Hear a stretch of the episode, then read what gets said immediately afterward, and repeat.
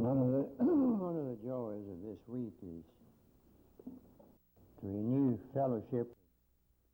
with These speakers, Ron Dunn, with whom I had meetings some years ago at MacArthur Boulevard, Manuel Scott,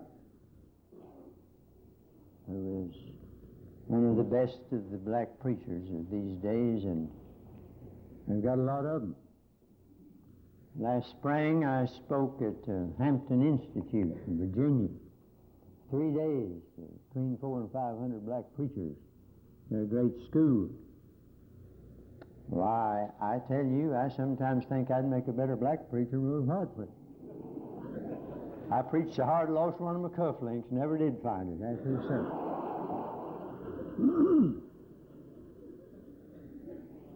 and you know, they wound up that night, the last night, that great crowd singing, Farther Along We'll Know All About It. I couldn't do a thing but sit there and pat my foot and bawl. I just bawled. And I heard some good preaching. They can do it when the power of God's on them in their own way. It's been great to have this prospect and to be with Brother Harold here tonight. We date back considerably. I do more than he does. But I remember that time when he was brand new. I never saw a fellow going to heaven so fast in all my life. I didn't know that. I tell you, I was in oh, Easley Liberty, all those little towns around Greenville. I used to preach there a lot, and that's where Harold got saved in that neighborhood. You can go back there now, and the woods are full of Baptists and other preachers all over that part of the country got saved under his preaching. That's the best testimony I know of to a man's usefulness for the Lord glad I've had his friendship and limited fellowship because we haven't seen each other much in the last few years, but it's not because I didn't want to. now tonight, in the 20th chapter of Second Chronicles, King Jehoshaphat of Judah was facing a national emergency. The armies of Ammon and Moab were marching against him. The situation looked hopeless. And in desperation, he called the nation to prayer, called on God to intervene. And he reached a climax in the 12th verse. Oh, our God, wilt thou not judge them? For we have no might against this great company that cometh against us. Neither know we what to do, but our eyes are upon thee. You see, he admits his absolute inability to cope with the situation. We have no might, we don't know what to do. But man's extremity, then as ever, was God's opportunity. We need a Jehoshaphat in Washington. We have calls to prayer every once in a while, but most of them don't amount to much because unless with the praying, we do the other three things that God requires in that great passage humble ourselves, seek God's face and turn from our wicked ways, we wasted the praying. For if I regard iniquity in my heart, the Lord will not hear me. America has reached desperation. The trouble is, the situation's desperate and we're not. We still think we can handle it. The experts are sure they have the answer. They don't even know what the question is. Politicians have their panaceas. I heard a story the other day, don't think it happened, but it makes a good illustration anyhow. fellow was in the hospital for a brain operation. Yeah, they had him lying there, and over in another room they were working on his brain. I'm telling it the way I heard it. and uh, he came to in the midst of all of it, got up put on his clothes and left. I never found him for three years. When they did, he was an expert in Washington. I don't have a bit of trouble believing that. Who do you think's going to get up in Congress and say we don't know what to do? They don't, but uh, who's going to say it? My Lord says that before He comes back, it'll be a time of perplexity, which means the state of having lost our way. We've lost it, too proud to admit it. We think that social reforms and education and technology and American know how will pull us through. I remember I was in meetings in Jacksonville when the last batch of astronauts went up, and I watched them on TV over in one corner of the room. And I could look out the window into a park that I didn't dare walk in. Notice the contrast astronauts and anarchists. Smart enough to go to the moon and not safe enough to walk in the park. That's where we are today. We've tried everything, nothing works. When are we going to quit kidding ourselves? Anybody can see that all these new ideas are not cutting the mustard. Socialism, we have that creeping, of course, all the time on us, and it's not doing the job, of course. Churchill said there are only two places where socialism will work in heaven, where they don't need it, and in hell, where they already had it.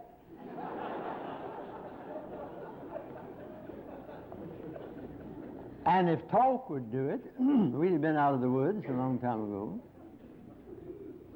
For the last few years, all you've heard has been sex, sex, sex. I think if we'd all shut up for a year or two, it might help the situation. All the experts are busy, the operation's brilliant, but the patient's dying. And that doesn't speak well for the surgeon. The best thing any president of the United States could say would be to get up on the radio uh, and say, fellow Americans, we don't know what to do. But, but, our eyes are on God. It wouldn't hurt him to say if you don't know what to do. Everybody knows he doesn't know what to do anyhow. And an honest confession would be good for the soul, even if it was hard on the reputation. we are faced, beloved, with a combination of forces that can be met only by the intervention of Almighty God. But as long as we have a few tricks up our sleeve, God will leave us alone. God won't save a man who's trying to save himself. That's why some folks never get saved. He waits till you're at the end of your rope. Sometimes a lifeguard has to knock out a drowning man because in his desperation he might hold on so tightly that both of them would go down. It's hard to kick against the pricks.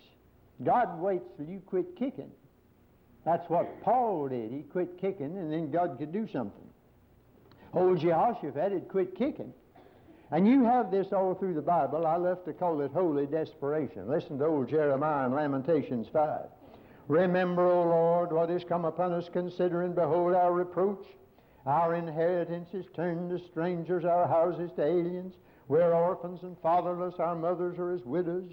We've drunken our water for money, our wood is sold unto us. 18 verses of that.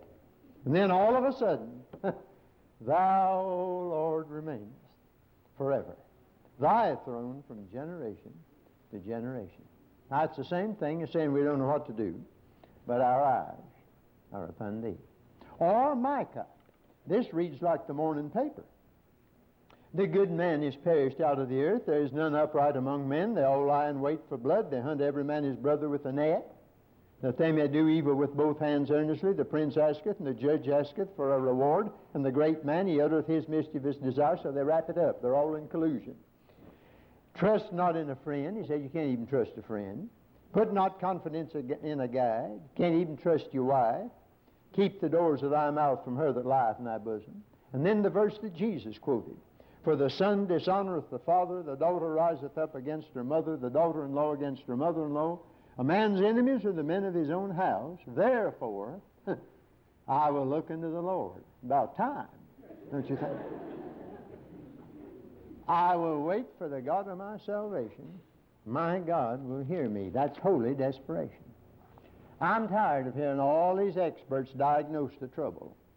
I'm tired of these blind leaders of the blind. They tell us today we just need to improve the environment. Friend, when you're up to your ears in crocodiles, it's no time to discuss how to drain the swamp. We got crocodiles today. We haven't got time to drain the swamp. Now the church needs to pray the prayer of Jehoshaphat.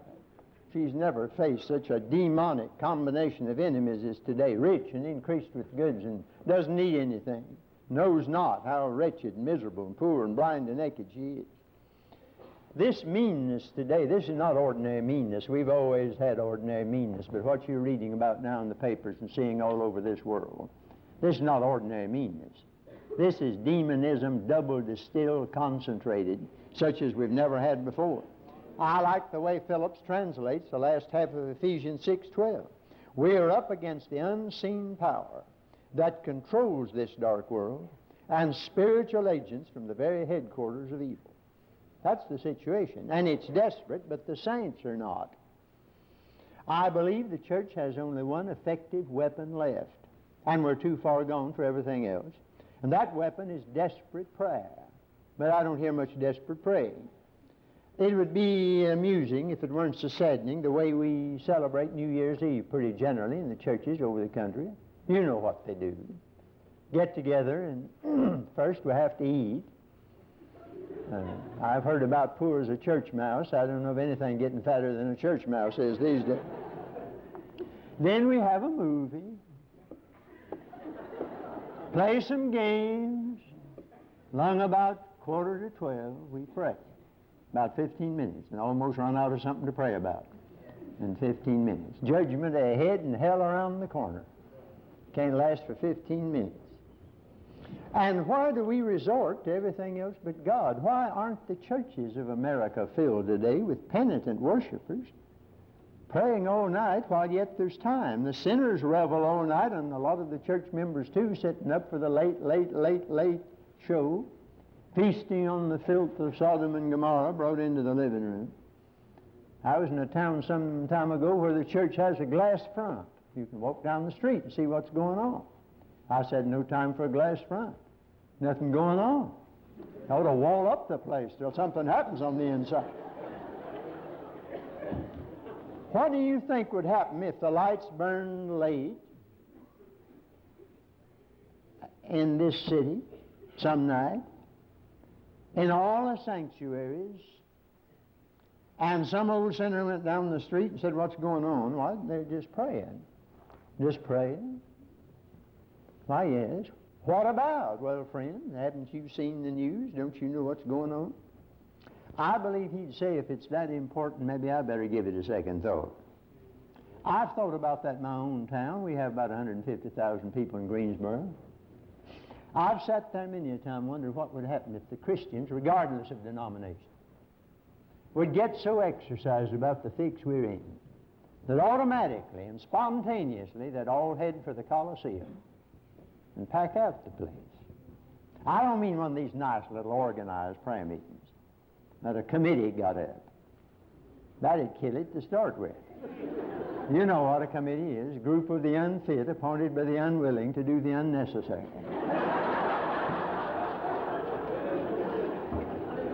Somebody said the other day there was a great danger that computers are about to take the country, and somebody said, I know how to solve it. Organize them into committees, and that'll slow them down. They'll never do it. I believe the world would take notice if we got so bothered that we'd pray the prayer of Jehoshaphat in dead earnest, Lord, we don't know what to do. But our eyes are on thee. We're trying to meet an extraordinary situation with ordinary measures, and uh, friend, uh, we're going down a road we've never been down before, and we're not coming back. And the emergency requires urgency. When somebody's desperately sick in your household, you change the schedule of the entire family to meet the emergency. You don't do as you usually do. When uh, disaster hits the country, flood, earthquake, hurricane, you know what happens. Business closes down, inhabitants leave town, the military may take over. You know that the ambulance and the fire truck disregard the traffic signals and the speed limits because the emergency requires urgency. If I came down the street and your house was on fire and you didn't know it and you were up there asleep, I'd be justified in tearing the door down if I could to advise you of your danger. You wouldn't expect me to act as usual. You wouldn't expect me to say, Pardon me, but there seems to be a conflagration in the neighborhood, and I'd advise you to remove your carcass from this vicinity. you expect me to say, Get out of here! The house is on fire. Now, I know that sometimes when the house is on fire, folks do silly things, throw the clock out the window and carry feather pillows downstairs and all sorts of things. And some saints do that when they get excited their own way. I don't believe in being panicky, but I do believe in being concerned. And uh, we're not. I doubt whether I've ever been in any church where most of the members thought the meeting was worth going to. I'd like to get in a church somewhere where the majority of the membership thought the revival was worth attending. Most of them couldn't care less. Now, that doesn't embarrass me personally. I've reached the age where I'm not trying to project an image, build up a reputation, but we claim to have the answer to every need of humanity, and if we believe what we pretend to, no church auditorium would hold a crowd. And if we don't believe it, we're the worst hypocrites on earth to preach and promote something that most of its adherents wouldn't miss if they lost it. The average church member lost his religion, he wouldn't know the difference. And there's something wrong with it when we have to beg most of our crowd to come out to hear about it. That just doesn't add up. Now, I'm like old Joel. I'm ashamed of the world going by looking at a corporal's guard huddled in the lumber yard, and empty benches over the country, singing Revive Us Again. If I were a non Christian and dropped in during such a performance and saw a handful of the membership trying to enlist recruits to join the army of the Lord when most of the outfit had already gone AWOL, I'd say either Christianity is not what it's supposed to be, or we've been sold a cheap brand and inoculated with a mild form and immunized against the real thing. I'd get up back there, I think, and say, Where's your God? That's what Joel was afraid of. He said, I'm tired of the pagans going by saying, Where's the God of Abraham and Isaac and all the rest of them? Where is it? Don't see any evidences around here. I think I'd get up and say, What do you mean singing onward Christian soldiers when most of your army is deserters? What do you mean singing, My Jesus, I love thee, I know thou art mine, for thee all the follies of sin I resign? And they've got a truckload of sins they've never resigned. Where's your God? Any organization or business or secret order or political party or social club with no more loyalty to its founder, that took no more joy in its program, used as much raw material and turned out as poor a finished product as the average church does, would be out of business. I agree with Joel. I'm embarrassed when the pagans walk by the churches of the land and look in on the feeble ceremony, swapping a few members from one church to another, moving corpses from one mortician to another, preaching a dynamite gospel and living firecracker lives. It bothers me. I've sat sometimes in these dull, dead services and said to myself, Lord, you bought more with your blood than this. This can't be it. Do you ever have that come over you? Why, Lord, this dull business can't be what Jesus died for. Something's wrong somewhere. I can't accept it as normal. The dryness of our meetings generally over the land. I heard of a preacher who met one of his delinquent members and said, I haven't seen you at church lately. No, I said, you know it's been. Children have been sick, and it's rained, and it's rained, and it's rained. And preacher said, well, it's always dry at church. Yeah, he said, that's another reason why I haven't been coming. and it is dry. And it oughtn't be dry. And I can't accept that. Our Lord didn't accept the condition of the seven churches. Uh, Paul could have written to the Corinthians and said, Now I know we've got some trouble here. One man living with the wrong woman, and trouble in the courts, and trouble at the Lord's table, and so on. But we've got a lot of good people, and I like to accentuate the positive. So I'm not going to say anything. He started off with the trouble. Campbell Morgan says the first half of the book deals with the carnalities and the last half with the spiritualities. They tell us today just preach love, how to take care of it. Well, if love will take care of it, why didn't Paul start out with love instead of waiting until the 13th chapter before he ever got around to it? There was plenty wrong in there that a talk on love wouldn't handle. I'm ashamed, and we ought to be ashamed, and we ought to, as Joel says, let the ministers weep between the porch and the altar and cry, Oh God. I rather like one of the newer translations on this. Leave not thy heritage to be a byword among pagans, sneering, Where is now your God? And then finally, what's true of the nation and true in the church is true of the individual. We need to get desperate. Have you noticed, beloved, that all the way through the Bible, the people who got the greatest blessing from God were all desperate folks? Jacob at Jabbok, Moses at the Red Sea, Gideon and the 300, David and Goliath, the four lepers in the gate of Samaria, Bartimaeus, the Syrophoenician woman, and then our Lord's parables, the woman and the judge and the man who had company at midnight, nothing to eat. Every one of them desperate. And they got what they came for.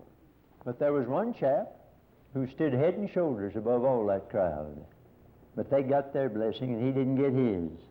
And he was the rich young ruler. The reason was he could take it or leave it.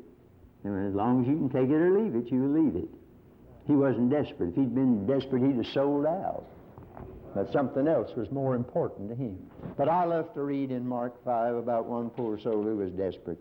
Jesus is on the way to the house of Jairus, and it says here, a certain woman, a poor woman who had gone to the doctors and spent her money and was worse instead of better when she heard of Jesus came in the press behind. Now, two little words stand out in this story touch his garment.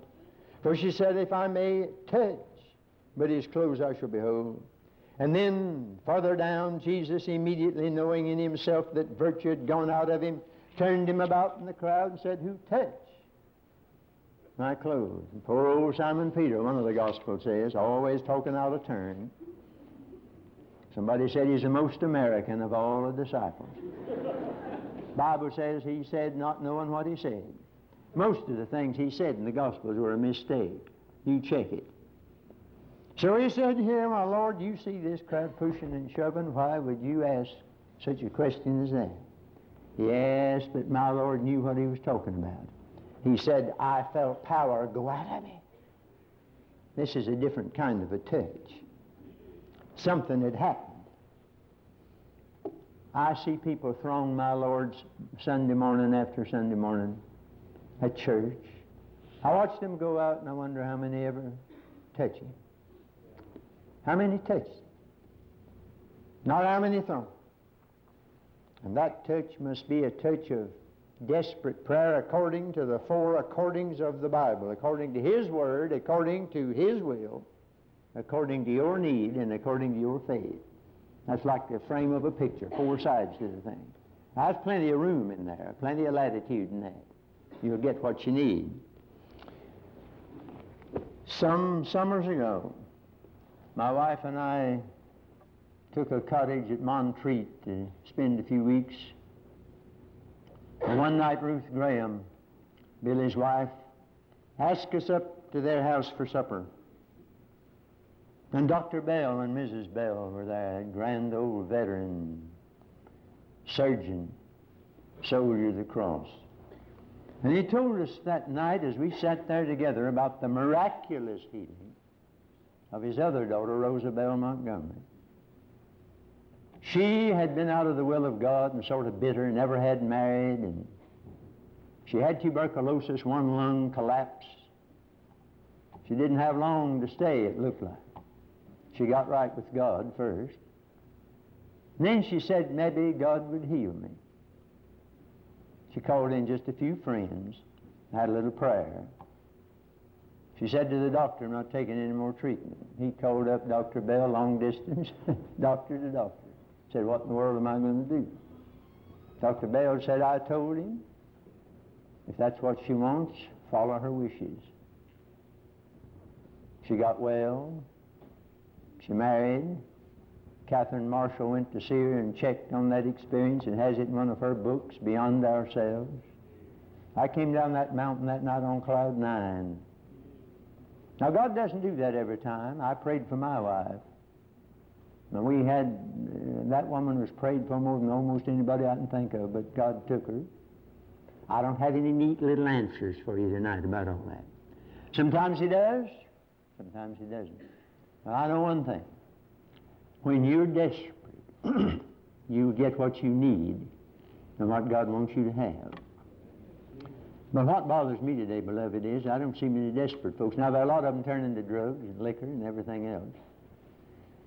I don't have any trouble getting a fellow to come down the aisle if he's desperate. And I think you have to be before m- much happens. Now, I've just been looking over this crowd wondering tonight how many desperate folks we got here. Now, we all need Jesus. I'm not talking about a general need. We could all sing, I need thee every hour. I'm not talking about that tonight. I wonder who's here with a desperate need of Jesus, either for yourself or somebody else. Brings tears to your eyes and takes sleep from your eyelids. Bothers you. Folks don't know you've got that trouble. but you're desperate. Now don't try to think it up. If you've got it, you know it. If you have to think it up, forget it. You don't have it. Have you got a desperate need of Jesus tonight? Above the ordinary, run of the mill needs, we all have them. It's for yourself, body, mind, or spirit, or for somebody else.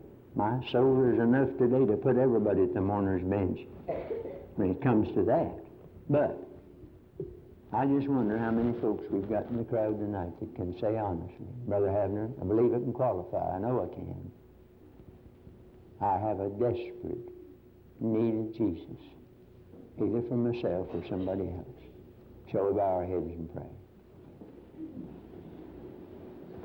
I'm going to make the shortest little proposition you ever heard of, because I'd contradict what I've just said if I made it long. if you've got a desperate need of the Lord tonight for yourself or somebody else, desperate, well, you just lift your hand. My soul.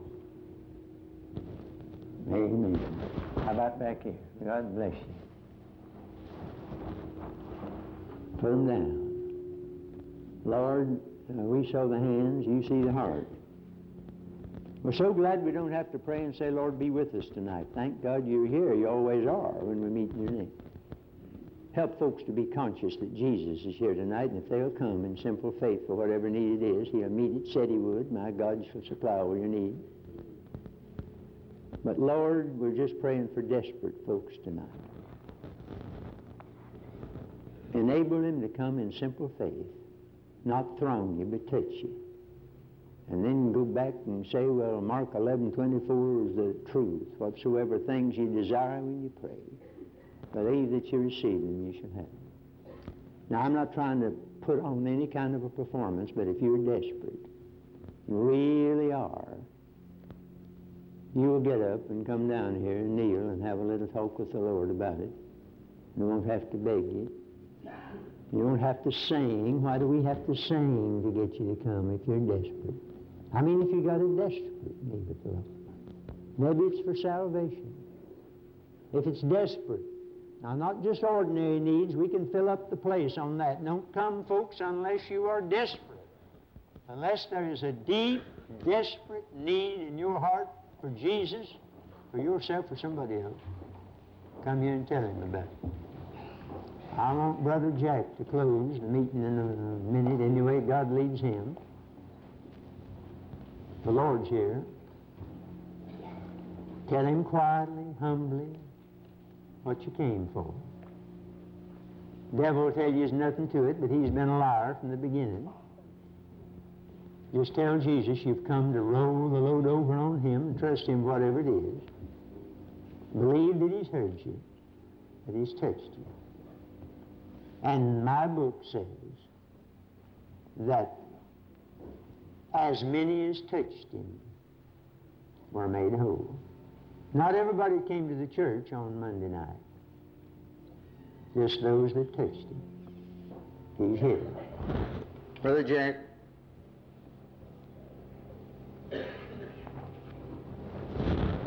God bless that one that's talking to Brother Jack. You tell Jesus what you've come for.